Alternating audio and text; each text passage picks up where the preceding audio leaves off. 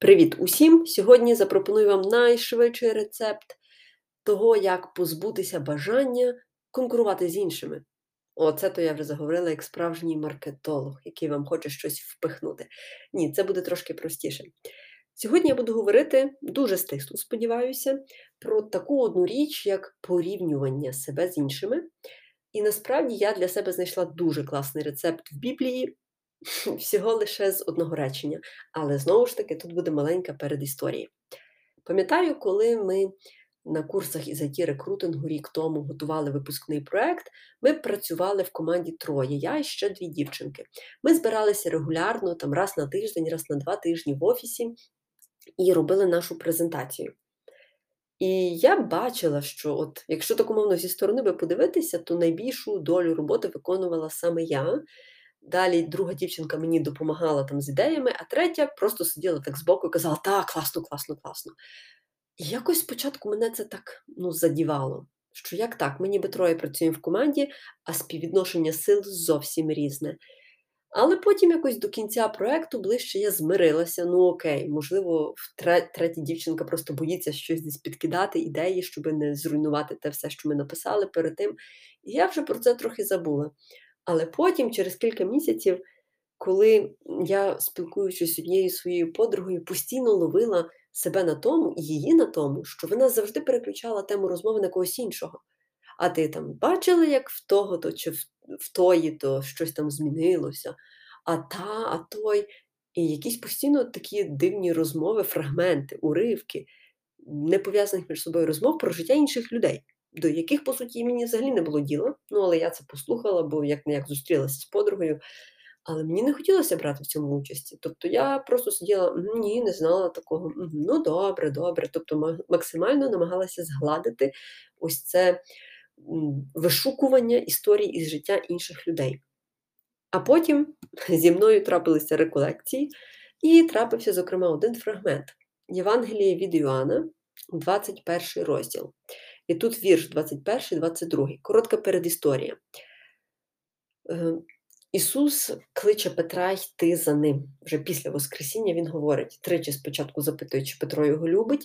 Петро тричі відповідає так, і тоді Ісус каже: «Йди за мною». Петро починає йти, але озирається і бачить, що Ісус, що, перепрошую, що за ними іде Іван. І що каже Петро Ісусу? «Господи, а з ним що буде?» Ісус відповів йому: «Може, я хочу, щоб він залишився в живих, поки я не прийду. Що тобі до цього? Ти йди за мною». В іншому перекладі там звучить фраза «що тобі до нього?». Ось вона, насправді, мені більше подобається. І тут я зрозуміла, це насправді історія мого життя. Коли я дивлюся, що а хтось інший менше працює, ну це мене дико злить. Або я дивлюся, а хтось інший з таким самим досвідом, як я, заробляю втричі більше. І це мене, ясна річ, також злить. А тут Ісус мені каже: «А що тобі до нього? Ти йди за мною». Тобто, наскільки важливо тут логічно розставити акценти. Що тобі до нього? Ти йди за мною. Ісус кличе тебе йти за мною, тобто за ним. А ти дивишся по сторонах і, і далі питаєш, а що з ним буде? Чи, а що з нею буде?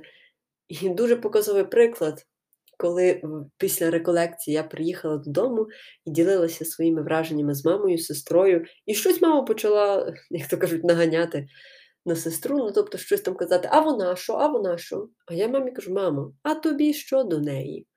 І мама моя така ж е, зупинилася. Ну, далі ми розмову продовжили, ясна річ, все вернулося в таке веселе русло, але мама так трохи задумалася.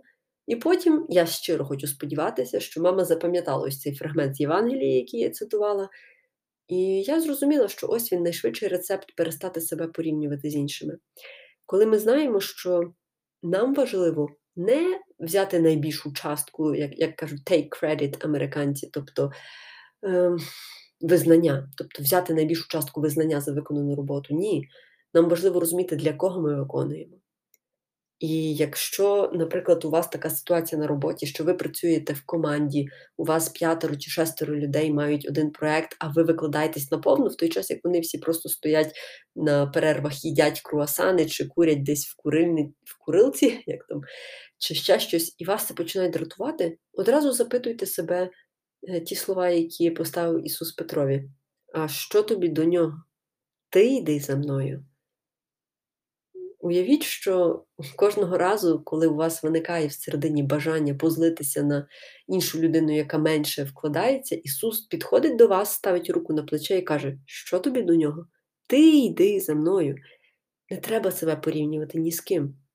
Не треба казати, що от я побачила, що та дівчинка, наприклад, з мого міста, ми мали, ходили в однакову школу, мали однакові оцінки, але от зараз вона роз'їжджає на Лексусі. А я що? А я тут сижу, вчителька хімії, бідна, там ледве заплачу, плачу за комуналку. Що тобі до неї? В неї своє життя? В тебе своє життя. От насправді Інстаграм змушує всіх порівнювати себе з іншими. Хочемо ми того чи ні, і тому я тішуся, що не маю профілю в Інстаграмі і найближчим часом не планую заводити.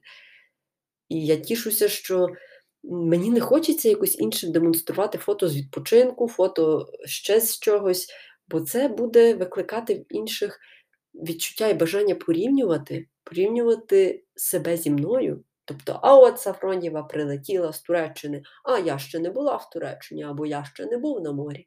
І все, і перетвориться, от мій такий простий намір викласти фоточку, перетвориться у внутрішню боротьбу іншої людини. Це не моя ціль, абсолютно. Тож, друзі, моя вам така порада, ну добре, не хочу казати порада, побажання. Моя вам побажання. Завжди тримайтеся принципу, що тобі до нього. У нього є своє життя, у тебе є своє життя. І потім я впевнена, що на старості ви не будете шкодувати, що ви не прожили його життя замість нього, а ви будете шкодувати за тим, що ви намагалися жити якимось чужим життям замість свого власного. Тому, можливо, краще вже перестати це робити і почати жити своїм власним життям. Я вам дякую за те, що сім хвилин мене слухали, і ми з вами почуємося вже незабаром. Па-па!